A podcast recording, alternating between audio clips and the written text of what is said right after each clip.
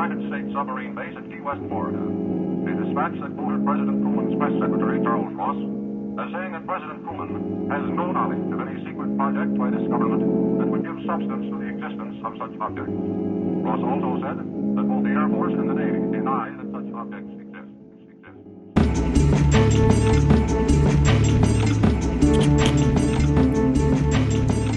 I've experienced such adversity that the fact that I am here tonight is testament to my fucking strength.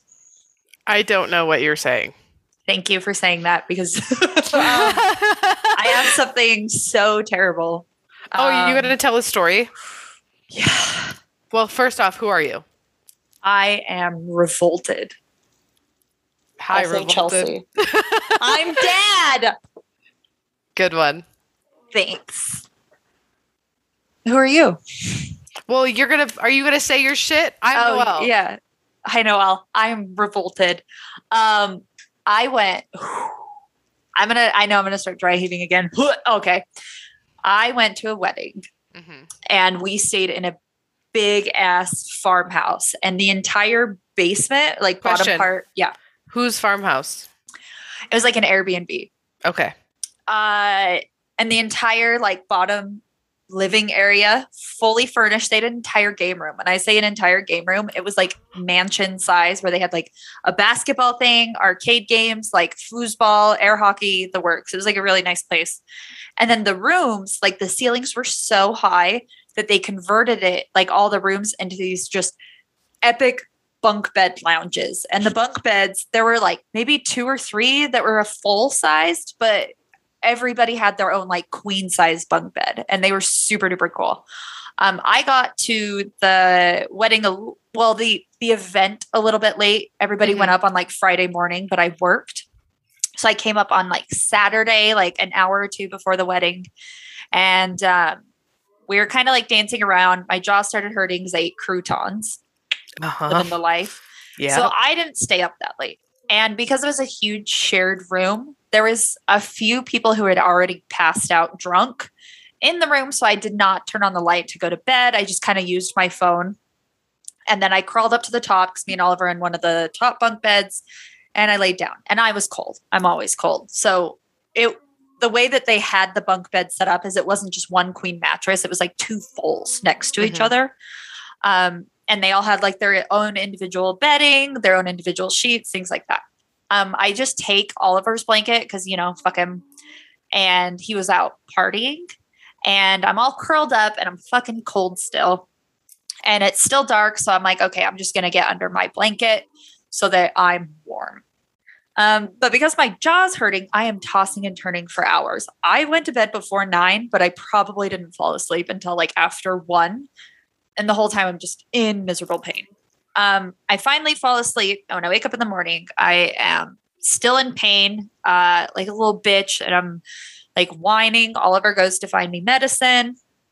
He brings me some water and some ibuprofen and Tylenol, and I sit up and uh, I'm chewing my medicine. Um, Yep, because again, Chelsea Yeah. can't swallow like swallow. a normal person. yeah, so my jaw's hurting. I'm chewing medicine, and I was cold all night, and I was tossing and turning. Um, the the covers of the blanket that I was in were still kind of like relatively tucked in. It was like a very tight tuck. So um, I went to lift my knees up to sit up, and I had to. I just pushed the blankets back, and I look, and there is just blood everywhere. And I was like, "Oh my god, I got my period in this bed." And I Uh-huh. start fucking feeling, and I look. You know how you can check, and I like look Yeah. at my underwear, and I'm like, Nothing. not on my underwear. I get real close to the blood. I get real close like this, like right the Mhm. fuck up to it. Yeah. And if I had to describe it, imagine blood that was applied thickly, like you're putting like a spatula into a vat of blood and just like frosting it like a cake, right? Uh-huh. That's how much Yeah, blood yeah. is on there. And I'm like, what the fuck happened? And I'm checking everything. And whoa, the realization, oh God, what? the realization that it wasn't my blood. that it was just, oh my God.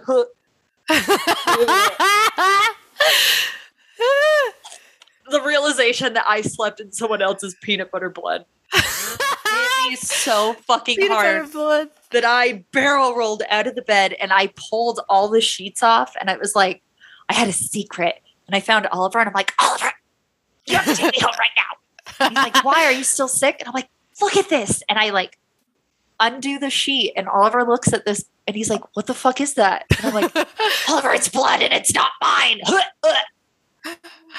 Uh, uh, uh. Oh my god. I oh my god. I was like spraying hand sanitizer all over myself when I got home. I think I took a 40 minute scalding hot shower and I will Mhm. never be clean again. I just don't understand how you didn't investigate that more. You just bounced. You just what would you do?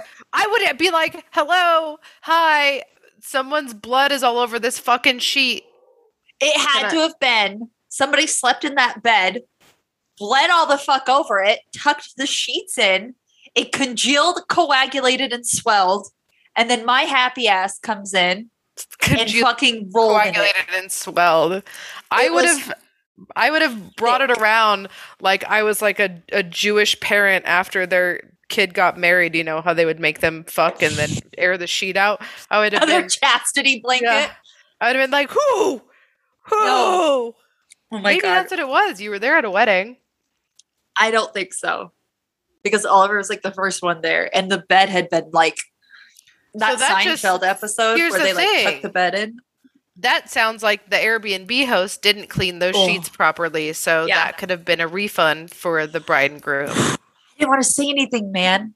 Because I was like, they paid all lot this. of things. They, everybody was staying there for free, and it was like, Yeah. who do I even fucking bring it up to? I walk up to the bride, and I'm like, "Excuse me." Ma'am, there seems to have been Uh, coagulated blood on this sheet. I just, yeah, I just slept. I'm the jelly, and I just slept in the peanut butter blood because Yeah. it seriously like. also, look at this distinguished gentleman. He looks very handsome. Hi, Apollo. I always yell at him. Yeah I'm wearing headphones. Um, I've been Hi, watching a lot of husky video, uh, videos on TikTok, Yeah. and they all remind me of just Apollo. I don't know why, because he doesn't scream. like oh, he does if husky does. Cora's gone. Do you not True. remember that Yeah. footage I posted on Yeah. my close friend's story from my ring? He screams bloody murder and he doesn't stop. He screamed for an hour and a half straight, no breaks. I love it. That's what I did on the way home from the Airbnb. and he hits that like really high octave where his throat completely opens up and it's just like "Ah!" it's like a Post. Malone song where he's like, "Ah!" you just like, yelled so hard that it went completely nothing to me. Your mic Good. just cut out. yeah. Well, What do you Um, want, buddy? that's what I did when I got home. I just screamed for oh, I felt I still felt gross. Like, look at me. I've just become depression personified because I was so fucking grossed out. Look at how gross I I, was look gonna right say I now. like your shirt, but okay. I attended meetings like this today. Yeah, I attend meetings like this, dog. What the You look fuck? put together. Get the fuck out of my face.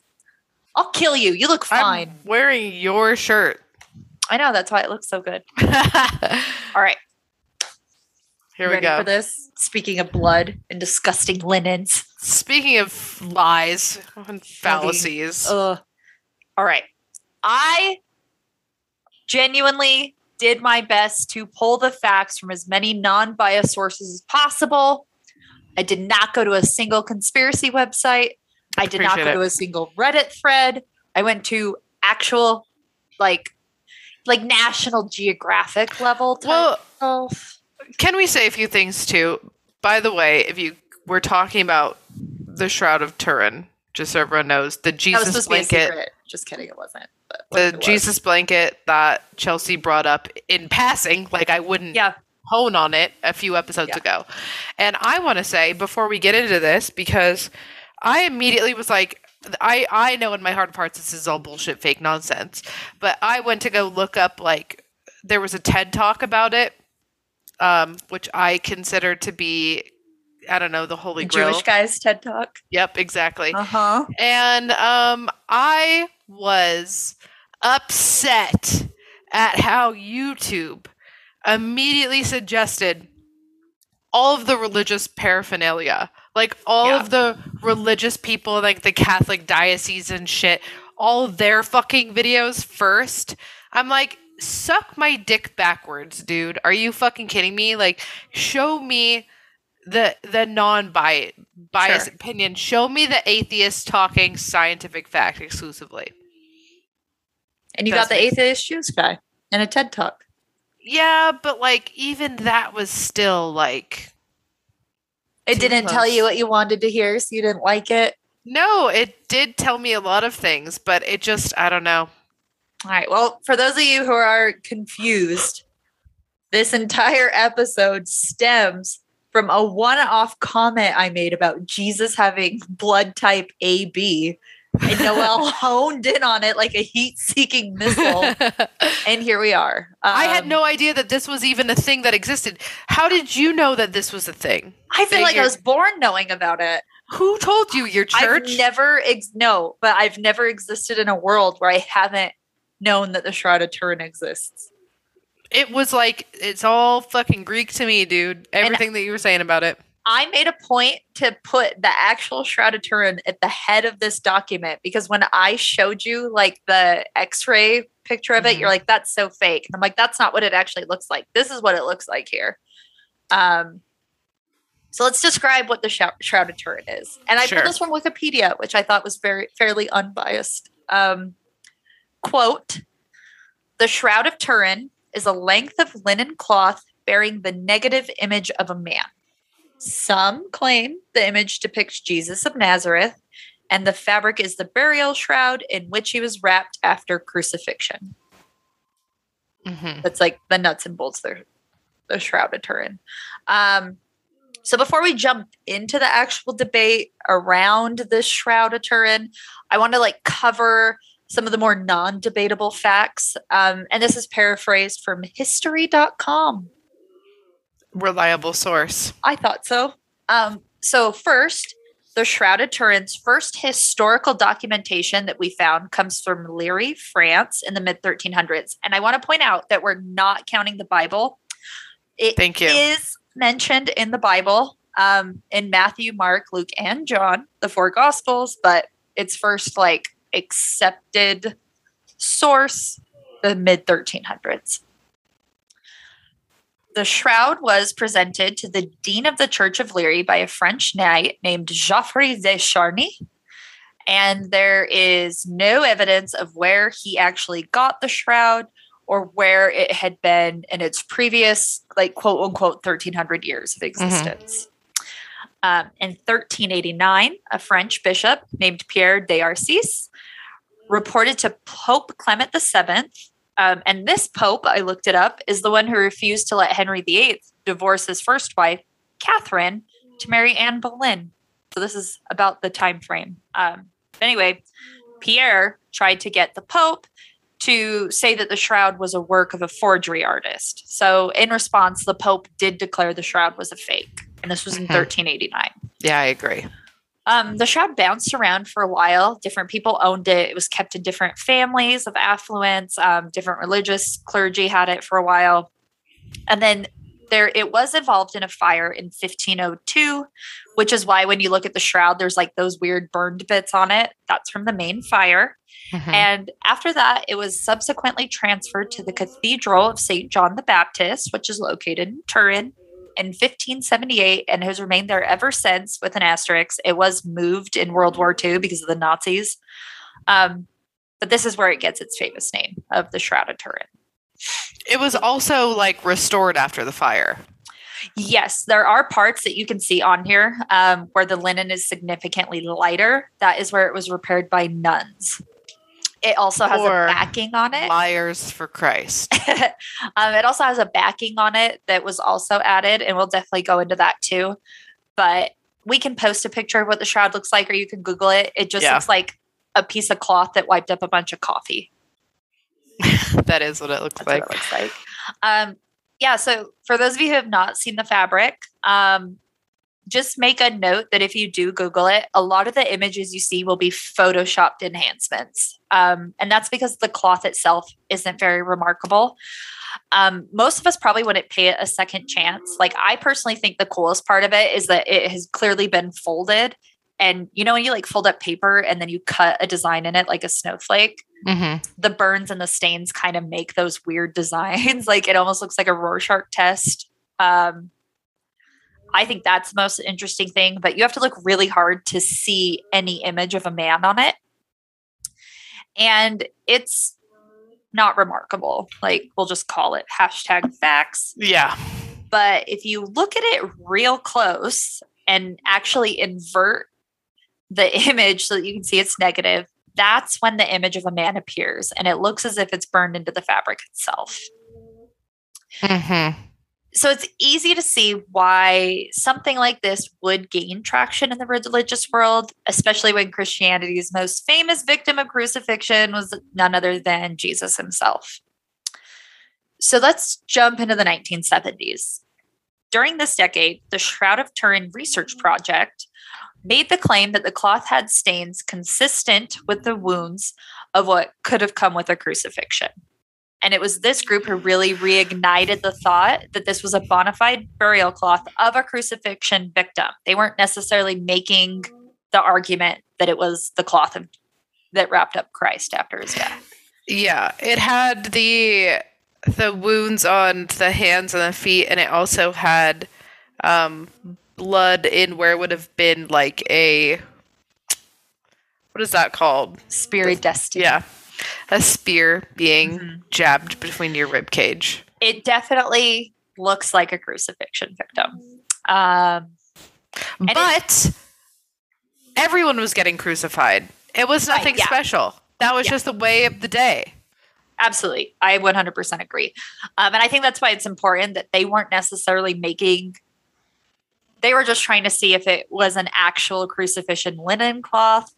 Um, but obviously, with something like this, Jesus is just going to come along with it. Um, and it is fair to dismiss the shroud as one of those like Jesus in the French toast type of miracles. Um, Mhm. Humans notably put patterns and faces into everything we see. But this the shroud takes on a kind of a life of its own, and that's The why shroud- it's so hotly debated. looks like negative film. Like when you get a negative film reel and you put it up to the light to look at it. Yeah. Like that's what the shroud looks like. Yeah, it it um and the image is like almost so clear that it is I would look at it and I'd be like there's no way that that could be Mhm. created from the times like maybe modern times and I think that's also part of why people are like fake that's fake there's no technology that would allow somebody to do that um but that kind of comes along with the debate surrounding the shroud um, and that's because science cannot nail down exactly what it is. Um, we know it's a linen cloth but as far as like the image that's where we're going to get into a little bit more of the discussion surrounding the controversy of the shroud. Um, because a test will come along and be like this is proof and then another one will say not proof proof not proof proof not proof but they never actually challenge each other um, and the tests that they're doing are all scientific tests so it just kind of depends on what you want to pick and choose and believe so we're going to try to present it and let people make up their own mind Mm-hmm. so in 1988, my birth year, what's up? Um, there was a group of scientists from the United States and Switzerland who got together and carbon dated the shroud. They found that it did not come from 33 AD and were able to place its origin date as part of the Middle Ages, sometime between 1260 and 1390. This is from history.com again. Yeah. But in 2013, another group of scientists from Italy used infrared light and spectroscopy, spectroscopy, um, which is basically carbon dating with lasers, and Mhm. more accurately placed the shroud's creation is sometime between 280 BCE and 220 CE, which would have been roughly when Christ would have been 33 years old. That feels just like too. Ah! I hate that.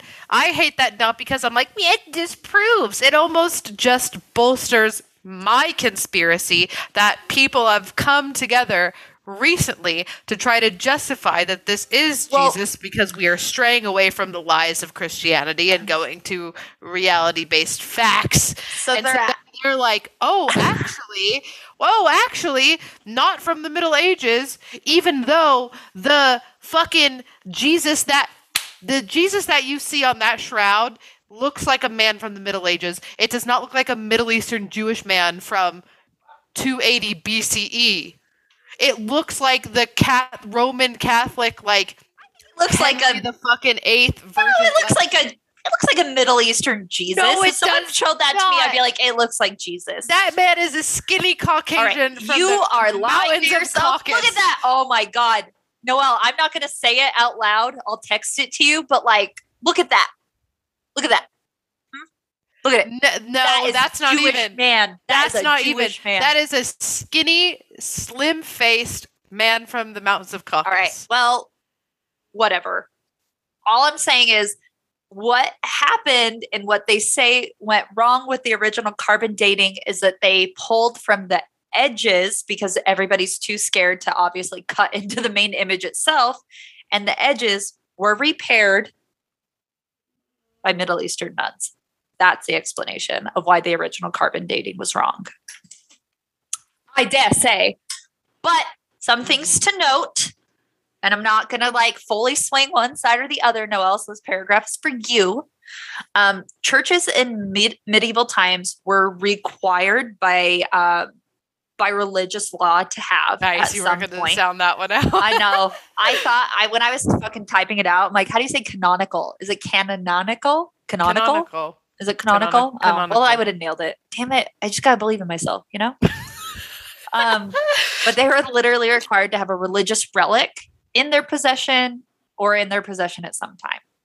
So this is why so many churches, specifically like Roman Catholic churches, churches in Europe, old Mhm. churches, have the remnants of martyrs that are on display. Mhm. And in fact, there was a huge fad called catacomb saints that went on between the 16th and 19th centuries, where the catacombs of Rome were essentially raided and exhumed for early Christian bodies, which were then decorated in gold and precious stones and then shipped off to different churches to serve as their required holy relics. I kind of love that though. I Oh. kind of like. I feel like putting a holy relic inside of a church actually gives it power. I found one that is so fucking cool, and I'm going to send you a picture of it now. It's like a Bavarian martyr that they have. Um, ugh, I'm not going to be able to find it now, but like, look, I'll just send you like the Google link. But if you just do Bavarian holy relic, and they have these like giant gold adornments of just like a single piece of like femur bone. It's Mhm. insane. I'll slack it to you. I'm such a fan. Oh my god that would be like really cool to do something about like some of these religious relics because there's a ton of hoaxes um Yeah, no shit. Like this shroud. because yeah because what would happen is some of these churches were so desperate to be listed as like an authentic church or like the bishops or the church leaders in there were greedy for money or like the stability that churches provide um that they fucking faked it um they faked their holy relics for authenticity and in fact the the museum of the bible which i didn't know existed Yeah. um, in Washington, D.C., actually came out in 2018 and said that um, after extensive testing, they discovered that some of their artifacts were fake. Um, and the museum came forward because they wanted to show that they are dedicated to scientific authenticity of their exhibits. And they didn't want the public to believe that science and nature cannot go hand in hand. So, a bunch of the Dead Sea Scrolls that were discovered in 2018, this museum actually came out and said, like, eight of them were fake or proved fake. Um, I knew it. I knew it. So, well, hard pill to swallow on that one. So it, it For I'm you. not, not really.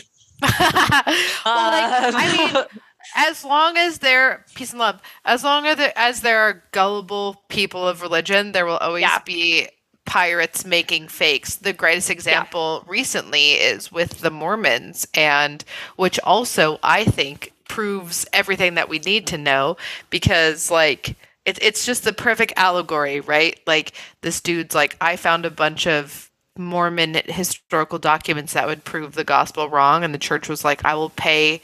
And there is no amount I will not pay to Yeah. like not get those from being leaked because you know. So same shit. Yeah. Same shit. Can we actually go off on like a slight Mormon tangent real quick? I you know I love them. Did you see that soaking? People are being made aware of soaking. I had no idea that people didn't know about the Mormon soak. And Yeah, for those dude. of you who don't know what the Mormon soak is, um, the act of vaginal penetration by a penis isn't necessarily losing virginity, according to some. It's the thrusting. Mhm. So what's happening is um, people are convincing uh, their romantic partners to penetrate vaginally and then not move. But there's a part two because you bring in your thrust buddy who bounces the bed Yeah, and gyrates kick- the bed yeah. So that Yeah. you can soak in your romantic partner Yep. and your friend wiggles the bed so that you're not causing the movement of you're not causing you know the penis to go in and out Mhm. it's the shaking and so you still are a virgin in the eyes of god Yeah, uh, no one knows about soaking besides these fucking weirdos in this goddamn state.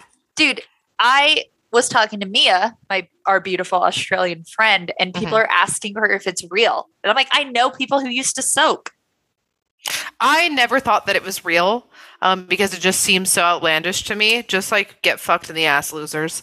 Right. But um, I now realize that it is real. Yeah. it felt like a meme, um, but I guess it is real, and I guess people do it. But so real you know, well because like i knew who would soak in girls was not mm-hmm. mormon but that's how he convinced mormon girls to have sex. He's like let's just soak Could you imagine, though, How is like- anyone getting off? Like peace and love. Like seventeen vibrators have to be on like full blast on my clit for me to feel anything. I, I- couldn't just like chill there. Like I couldn't. Just it's not like, about the um, girl in that point let's just be honest it's not about the girl. for girl them, even for them, what the they're fuck are you? What? stupid they don't know they're so That's like this. That's like the same dude who is like on YouTube. Like I can make myself come mentally without touching myself. Have you seen those videos? Cringe. Same That's shit. weird. Have you No, seen? You, have, you haven't seen those? No. But I should interview one of them. I don't want to talk to that man. These dudes tell girls, like, well, then let's just soak. And then they get in there and they're like, you feel so good. I'll love you forever. And then the girl's all caught up in the moment and then they Mhm. agree to mild thrusting. Anyway, oh, gotta love them. See, circle back. I bet they wish they were Catholics. They could just go do some hail marys about it. Or they just do it in the butt. True, God's back door. Yeah. Fine.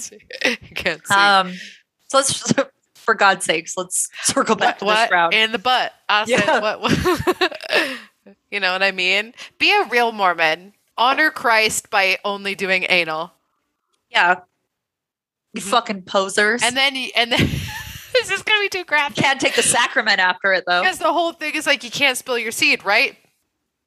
You know what? Guess what? You can't get pregnant in your ass. That's all I'm saying. Yeah. You know? So Yeah. you're welcome. Christian woman. You went to Bible camp. So Real real quick so many hand jobs happened on that bus too. Uh again. No one no one's vag is being penetrated. But seed was spilled and that is a crime in the eyes of God. So, you know, Yeah. be a real Christian woman and unprotected sex in the ass exclusively. yeah, and then you just do a handstand after. So it stays in there. He cough it out. Yeah. Oh, oh, shit. gross. anyway. So, but speaking of uh, stuff leaking out of your anus, the Vatican really wanted to throw whatever they could at the shroud. like little boys? Yeah. No, they used the shroud to hide the little boys. So Um, good. but they wanted to throw whatever they could at the shroud and see how well it could hold up to scientific scrutiny. Um, they don't didn't want to be caught with their pants down, so to speak. they get caught doing that Again, you know. day. Um, so in the Bible, the crucifixion story is very well documented, um, including the fact that Jesus was wrapped in a linen cloth. He was anointed with aloe and myrrh. And according to Christian belief, on Easter Sunday, Jesus rose from the dead and left an empty tomb With a bunny inside of it Yeah, and save- eggs. for some linen fabric behind. Um, now, the shroud, if if the shroud is really the linen which wrapped up Jesus's body, then it disappeared for a whopping 1300 years before That's it was brought to France. fucking That's a long time, fucking dog. That's a Very long, long time. fucking time, dog, for some Yeah. shit to go down to a piece of fabric. Also, like, peace and love. Where the fuck was it previous to that? It just appeared. That's the We have no bullshit of it idea. all. See, No that's what I'm saying. Just like I would also, if I was a religious leader, be like, we've got to fucking what's something in the Bible that we can, you know, manifest into reality that we can create, just like the fucking Dead Sea Scrolls, dude. Um, the the goblet, the chalice of Christ. The Holy Grail. Yeah. Why couldn't I think of that? Because you're stupid. Yeah. it's because I've been mixing wine and beer this whole episode and That's it's just melting my stupid brain. It's disgusting. It's not, it's a spritzer. It's not a spritzer. That's beer and fucking Well, it's a. Utah You know- spritzer. I'm a you know Utah what I virgin had, and I'm uh, drinking Utah spritzer. I had a fucking uh, alcoholic Arnold Palmer in a can last night, bro. That's That it, sounds dude. good. I think That- I've had one of those before. Oh my god! It wasn't a twisted tea, unfortunately, but it was like it literally had a little picture of the little golf man. Um, it tasted like straight up tea. It tasted perfect. Um, even I could even taste sometimes like the alcohol in like a Vizzy or a White Claw. Like it doesn't taste like seltzer water to me. It tastes like Yeah. alcoholic seltzer water. This shit straight up what I would call frat boy juice. It tastes just like an Arnold Palmer, almost zero alcohol. I chugged two. you know what? Walk to the movie theater. I bet you are peeing out your butthole because of mild alcohol poisoning. No, I didn't go that hard. I, was said on- mild. I was on stimulants. You soaked I did soak. alcohol poisoning. I did. Um, I did soak uh, substances, that is also fun. but Maybe not- that's it. Maybe you hallucinated too hard. And now ghosts are coming out of your butt. It feels like that, dog. It feels like that. So, and it's like you said, um, where the fuck was the shroud for Yeah. 1300 years before Joffrey de Charny fucking Getting brought it to France? whipped up, dog. Getting Yeah. whipped up. So let's go into the conspiracy of forgery. Yeah, Um, conspiracy in italics and bold, underlined. So first, um, the first of these forger or those forger conspiracies is that it was created by somebody painting on the linen itself or painting on glass and then setting up the glass so that the sun kind of like burned yeah, basically like an old school photograph. Um, and some skeptics say that like maybe the forger painted a corpse and then wrapped the linen around it, or that they actually inflicted those wounds on somebody for the sake of like recreating the crucifixion in some weird Uh, Christians have done around uh, it. worse for less. yeah, or that they like put the linen over a living person, pretended that those wounds were real, and then like made it damp so that it would kind of like soak on them. My favorite theory is that Leonardo da Vinci managed to create a process one could only describe as a medieval photograph. I believe it. I think that's the funnest one, like the funnest forgery. Um, it's hard to like really nail down what, if any of those were possible, though, just because there are qualities to the shroud that forgery explanations don't account for. So, in 1898, an Italian lawyer named Secondo Pia was tasked with taking the first photos of the shroud. And now, old photography required the use of negatives, which is the first time modern man actually saw the full image of the shroud in all its glory. That's one I posted here. Um, so, what happened was this guy took a picture of the shroud, and when he held up the negative, that's when he saw like the more realized image of the crucifixion victim that was burned into the shroud. Um, but artistic skeptics do argue that this isn't a true negative. Um, or that the colors on this negative don't really match what Christ was described to look like. So Like the I only said, explanation, yeah, they were like, if this was a crucifixion victim, they would have had to be an albino, which is not mentioned of Jesus in the Bible. And there are no historical documents ever saying that Jesus or the Messiah was an albino, which is what this negative seems to suggest. Um, and they're like, if it was something like that, it would be fucking mentioned in the Bible.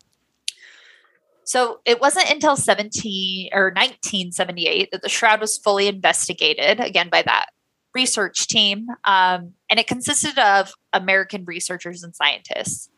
They were allowed full access to the shroud for five days. And their job was to see where the image on the linen came from or how it could have formed. So in this group was a Jewish photographer who later went on to do a TED talk named Mhm. Barrie Schwortz. And he actually originally turned down the project because he's Jewish and had literally no interest in Christ whatsoever. Um, but for the sake of science, like he finally did kind of get talked into it. For the sense. sake of science and also a free trip to Italy. Yes, that's why he yes. did take the trip fully. He was like, I wanted a free trip to Italy. hmm Um, but he was surprised that upon his initial examination, he said it was obviously not a painting. And what he meant by that was that there were no pigment deposits or brush strokes on the fabric. And he was also surprised that repairs had been made to the shroud, which consisted of replacement sections from a fire and that backing fabric. Um, and this is where that incorrect carbon dating comes from because people were just taking clips of the edges, which were all repaired. And the team was also surprised that during their examination that the shroud was 100% without a doubt a photograph, painting, or some other work of art. But just because it wasn't those things doesn't necessarily that they knew what it was exactly. Um, they just couldn't find evidence that of any like photographic history or any pigment or any other art form like charcoal deposits that we knew of at the time hmm they did get all of their evidence peer reviewed and published but the art world surprisingly enough were the ones who really came hard about at these scientists because they're like you just because you know something about like carbon dating doesn't mean you know anything about like artistic history Yeah. specifically forgery. And there was one man who was kind of part of the research team who did disagree with the shroud's authenticity, but he actually never went to Turin to examine the cloth itself. But he does say it's something more akin to just being a really good painting. Mhm. Um, I didn't want to pull his stuff really into the podcast episode because there's other people who actually did examine the shroud and have evidence against it. But I do want to like do my due diligence and say out of this entire research team, one person didn't think it was real, and it was the only one who didn't examine it. Interesting enough. Um, but the research team like absolutely disputes the idea that this could be a painting there's no reasonable explanation how a painting could be applied to a linen without pigments that actually penetrate the fibers. Mhm. And they claim that during medieval times, it was common for people to make physical copies of images, which by like making a tracing with paint. So they do say that there are paint deposits on the shroud, but not enough for them to actually conclude that the shroud is a painting. So basically, there are areas where there is paint, but it's not prevalent enough for them to explain other colors that are burned into I mean, fabric. prevalent enough as in something, you know, 1300 years of being missing couldn't have erased. Well, it could be erased, but the fact that there is a clear image and that image is not created by paint, That we know of. that we scientifically cannot determine. hmm Um, and another compelling piece of evidence came through after the research team put the linen through a piece of equipment called a VP-8 analyzer. Um, and then it gave like no further explanation what that fucking was. So Good. according to Google, yeah, I was like, what? I've never heard of that. Is that like a drink? Um, get it? V8. Nice one. You're good. I know. Um, according to Google, this piece of tech uses X rays to convert image density into um, a topographical image. So basically, what happened is they analyzed the density of the fabric and they could see that once they analyzed it, a topographical 3D image of a person was there. Um, essentially, what that means is um, the the hardness of how some of that color is applied in the linen when they analyzed it did take shape of a body. Um, so it goes less it goes against the idea that this could be a painting but what it also could be is that somebody placed a fabric over a person and did more of like a rubbing Mhm. or tapped pigment on it. So it doesn't necessarily disprove um, that it wasn't created by somebody with artistic features, but it definitely disproves that it was a painting. Um, the researchers do dis- like kind of scoff at this dismissal that it could still be a piece of art. Um, yeah. because they say that if anyone on earth could possibly make a linen composite via rubbing in the same way that they will dismiss the shroud as fraud once and for all but just so- because we don't know how to do it now doesn't really mean we didn't know how to do it then and Yeah. the art form was just lost Yeah. um, otherwise we would explain every fucking thing in the anthropological world Um, yeah, which is it doesn't exist. We we lose information. I mean, NASA claims that they lost the formulas that got us to the moon. So but which are lying they just don't want to go back to the moon because they know that they couldn't go back to the moon because we never went to the moon I mean, you know, you know. So hashtag I just now hash. I mean, you know how I feel about the moon landing. I think that we had to fake it because we were in the middle of a cold war and we needed to get a dub over Russia. Um, but anyway, but Anyway. but but I have the biggest piece of chocolate in my mouth. Yeah, good. I just because this isn't a fully like realized piece of art as in like someone sat with a you know an easel and a fucking paintbrush and did it doesn't mean that it's not like a forged image. Right. And I do agree. Um, just because it's not a painting doesn't paintings are not the only art form that exists. Yeah. I do think that the science that we can like measure the weight of like an image. No, yeah, I think cool. the realism Um, of it would suggest that there was um like someone underneath it or Yeah. around it, so that makes sense. Um, and another thing is, according to the Bible, Jesus was a bloody pulp at the time of crucifixion. He was whipped with a special kind of Roman torture device called a flagrum that had like a bunch of leather thongs on the end of it. But at the end of each of those thongs was like a weight, so that when you're getting whipped, like there's an intense power behind it and it would just cut you the fuck up. Yeah. Um, and a forensic pathologist studied the shroud and did make the argument that you can see 120 or more of these whip marks on the body of the cloth. He also pointed out how much, um, how many artistic renditions do show that when Jesus was crucified, the nails went through his hands. Um, but most of us know now that that's a very incorrect belief. The Roman crucifixions handled the nails going through the human body, like through the wrists and through the ankles, not necessarily through the palms and your feet. Um, but the Shroud of Turin does show the correct placement of where the nails would have had to go. Most of us know that nails go through the wrists. Um, but what I did not know, and I would argue most of us don't know, is that we have a nerve that runs through our wrists. So if you were to be crucified, it would automatically cause your thumbs to like curl in so that you were like almost like you're showing someone the number four. Um, that's never depicted really in art. But if you look at the Shroud of Turin, the way that his hands are, his thumbs are not visible. Um, and the pathologist argues this is because the shroud is dis- displaying a real crucifixion victim fucking perfectly in the sense that their thumbs are not showing. Mhm. Um, he also points out that the wound that Jesus would have gotten from like that spear of destiny piercing his rib would not have leaked only blood, but it would have been a mixture of blood and water just based on the nature of his injuries. Like, you know, when you fall down and your knee gets really swollen and you get like water on the knee, Mhm. it would have been that same type of injury. Um, and interestingly enough, the shroud does have a spot on the chest wound where the blood is diluted or the pigment is diluted with water.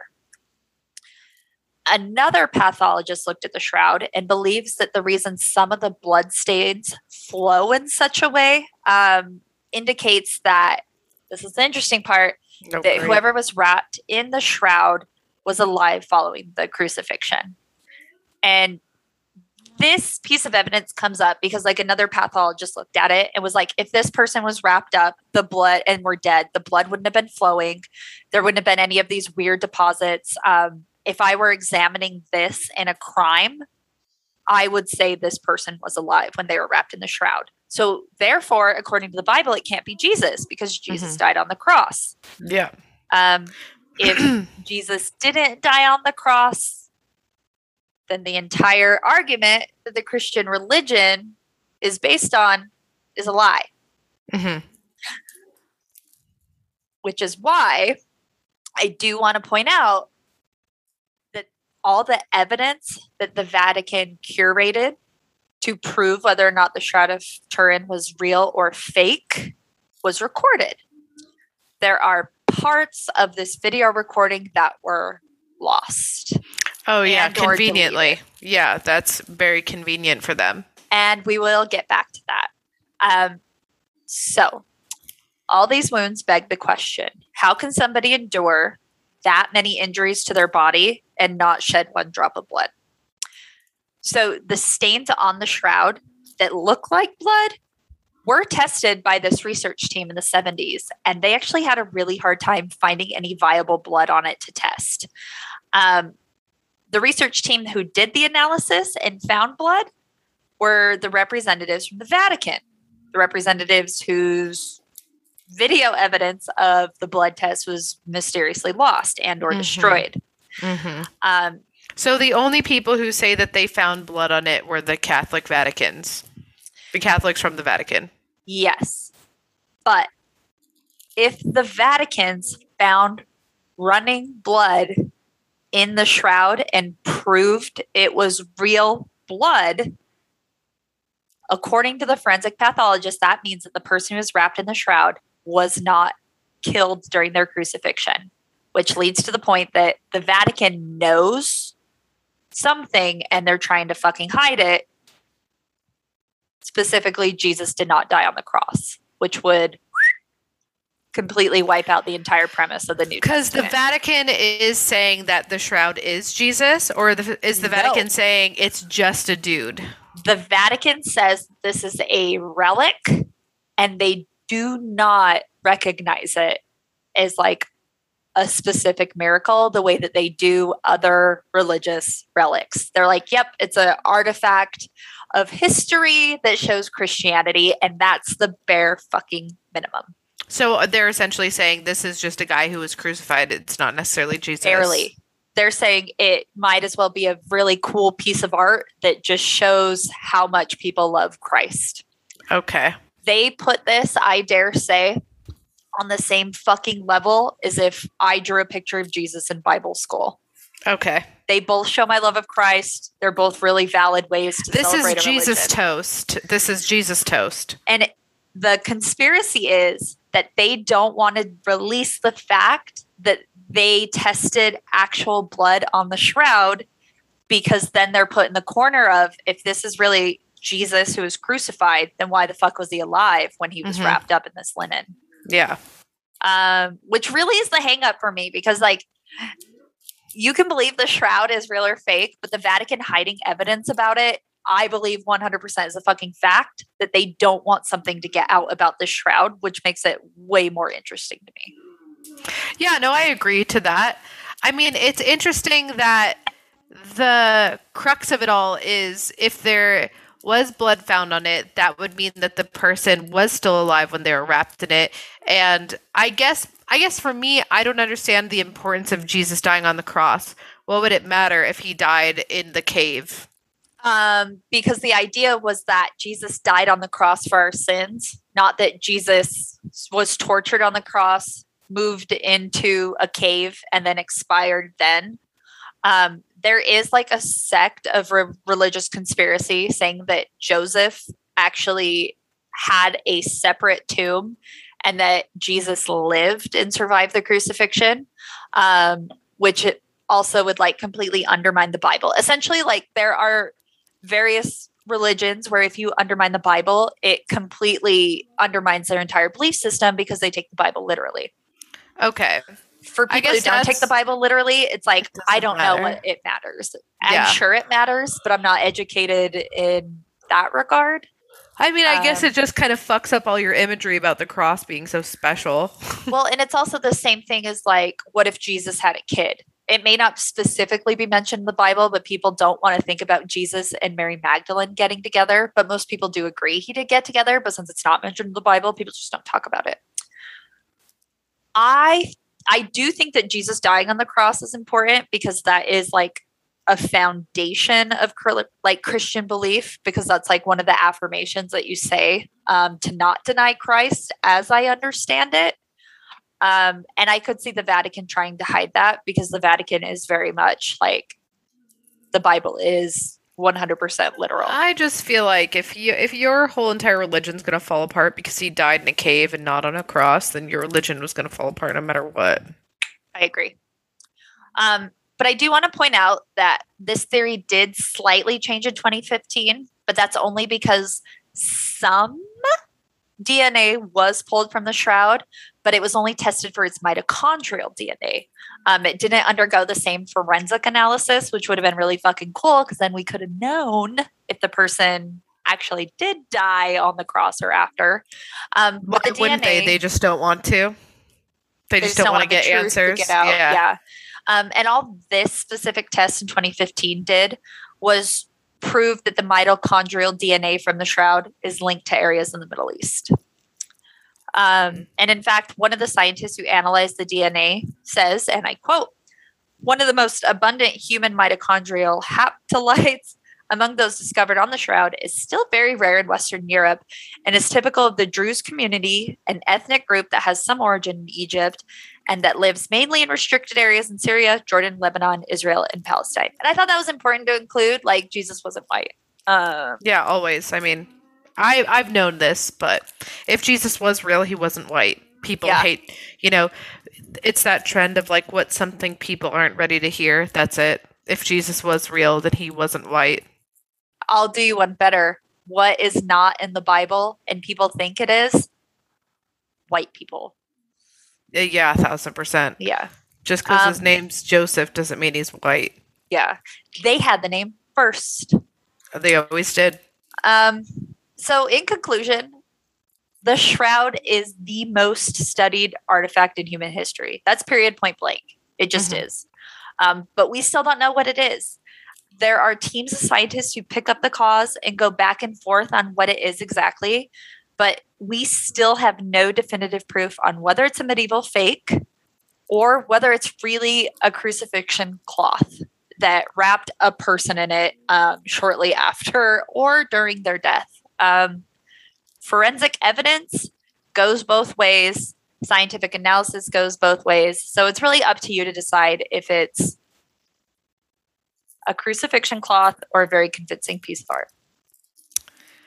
Do you want to believe that it's a crucifixion cloth of Jesus or of just someone who's been crucified? I do want to believe um, that it is like a crucifixion cloth of Jesus because I think that's really fucking cool to think about. Um, but I also try to find some like really cool evidence of saying that like this was like an alien anomaly. I found some stuff. Um, that I probably should have brought up in it. Um, it just went back to more carbon dating, but I didn't want to seem too biased. But I might as well fucking bring it up now. Here we go. Uh, there was actually in the Bible, it mentions like some anomalies, like earth anomalies, which would would probably interpret as like an earthquake or a volcano that occurred after Jesus died. Um, and we do have geographical evidence and historical evidence that something did happen around 33 AD. And like deposits that happened during those sorts of cataclysmic events were found on the shroud, which I thought was cool. Um, I don't really know what it is. I I think it would be cool if it was an actual image that was burned into a shroud one way or another because that's just cool. I think. Yeah. Um, does my whole religious faith de- depend on whether or not this is real or fake? No. Sure. That's I don't fair. know. I'm kind of dumb. I am dumb, not even kind of dumb. What do you think it is? A fake or a crucifixion cloth? I don't think it's anything to do with Jesus or Christianity.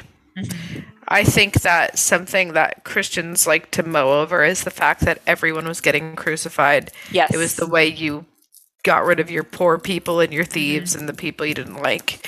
It Yeah. was just as common as drinking water. Um, so I feel like everyone holding on to the fact that, oh no, this is Jesus, just proves to the point that people still refuse to recognize that crucifixion wasn't something special that was Yeah. only done for Jesus Christ. Right. Yeah, I I yeah, I agree. Like I think the most compelling thing about it is the science essentially says like this is not a piece of art. But I do think it like but the fact that they don't really know what it is. Um I read one explanation that when those earthquakes and stuff happen, like there's like huge uranium deposits that come out and those can cause burns in fabric. So they're like, yeah, this guy was like in an underground cave and then there was a huge fucking earthquake and there was like a weird scientific chemical anomaly that caused the fabric to take the deposit from his Yeah. skin. And I was like, oh, I'd buy that. Yeah. I, yeah, I would buy that more than anything. So But yeah, it's it's interesting. it is. Did you think that? I'm surprised that you hadn't heard of it, but I'm glad that that one off comment sprouted an entire episode.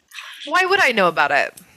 I just assumed it's like the um, Holy Grail. People just know about it, whether you're Christian or not. And you went to Bible camp. Yeah, Yeah, I went, HJ's on the bus. I went to Bible camp for like maybe uh, two years, and no one was talking about uh, the Shroud of Turin. I Every- honestly, genuinely cannot remember where I heard about it. I Yeah, did not hear about was it in church.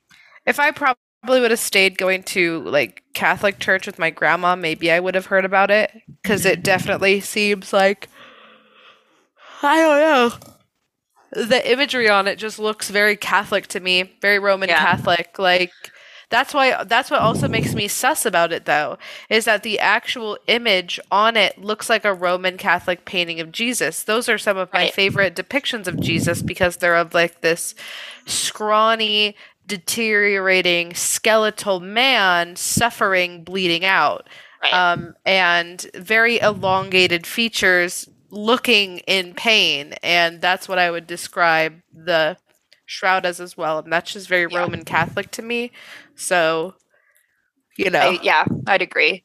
Um, I thought the coolest part of this was all the forensics that went into it. That's what sold me the most was when the forensic Yeah. guys came in and they're like, "This is just like fucking physical science," and it wasn't, and it was stuff that you can understand. You know, they're like, "This Yeah. is how blood spurts from this area," and I was like, "I've seen Law and Order SVU. I can comprehend this." yeah Um, but this spouted like other things we could probably talk about. Um, I actually, friend of the podcast, Michael, um, mentioned like Gnostic religions, and there's also like mystery cults that existed that we have. They're just cults in history, and we don't know what they worshipped, but we know they they existed. Um, might be fun to talk about, but yeah yeah always i mean we are getting ready to dip our toes into spooktober where we try to keep on a brand on a theme so if these cults are doing anything bloody and weird absolutely yeah. And if anyone has anything they want to listen to, definitely let us know. yeah Don't just let Noel decide by yelling at me. So I will. I uh hmm. Yeah, I don't know. There's a lot of things I feel about this. Uh number 1 though, I don't think it's anything to do with Christianity. If anything, it's either a burial shroud from, you know, the countless unnamed people who were crucified back in the day or a piece of medieval art which kind of is what I lean towards just hmm. based off of it visually. Because I don't know if you've seen like the 3D renditions of what Jesus would have looked like. Doesn't look like that. Yeah, no. Um, but I will say it is good to have you back. The solo episode was rough. I can't believe you did one by yourself. I didn't enjoy it. I thought I would. I had like six pages of notes, which is about what we try to type out for like Mhm. a full hour episode. And it took 20 minutes to get through it. See what'll happen when I'm not interrupting you? Yeah.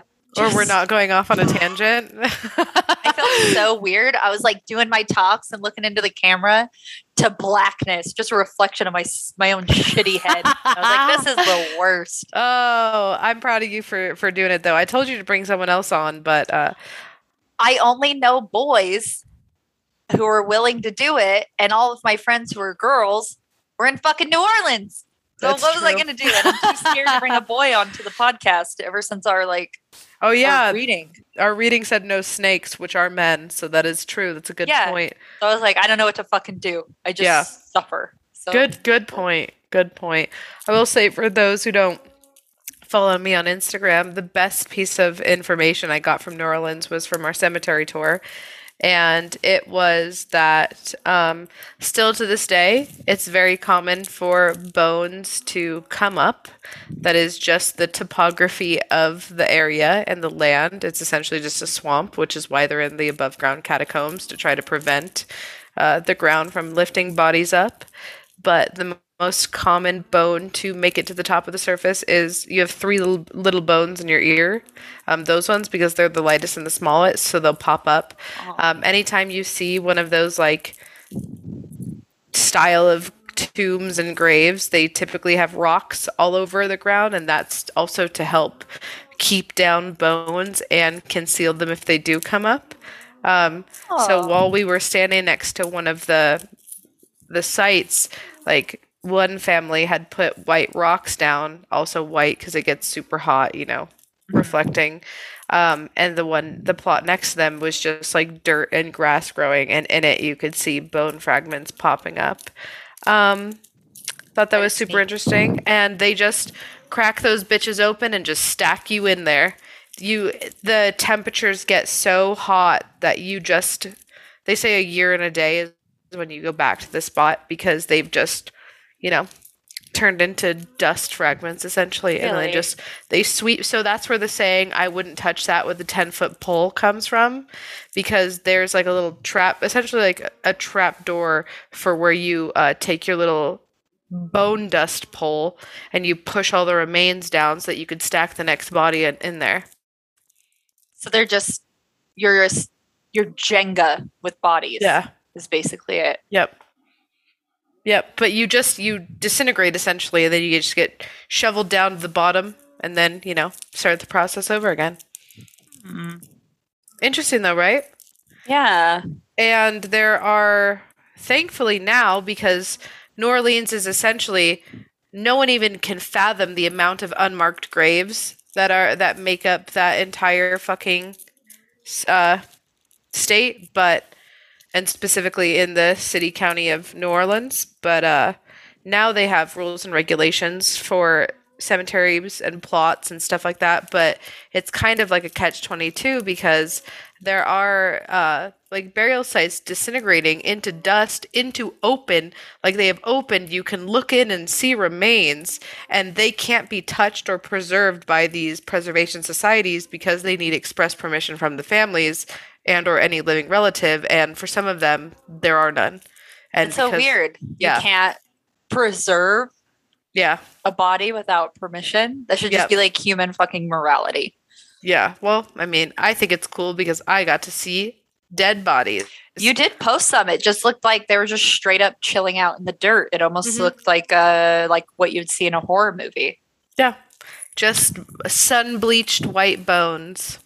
That is neat. Um it would be really fun to go there. I hope what we learn on Saturday with our ghost tour has like cool stuff that we didn't know about. I'm hoping for the best. And I'm not know- preparing for the worst. I'll wear a coat. That's going to be as much as I'm preparing for. That is a good thing to prepare for.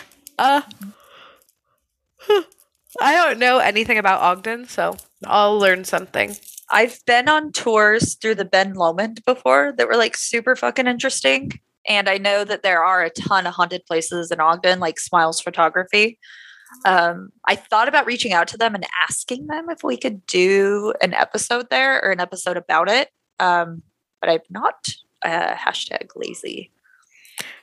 I mean, ask them if we can film there. Some of the most compelling ghost uh, footage and audio I've ever seen is from people who were doing a live stream and they couldn't hear anything, but then when you played it back, you heard stuff.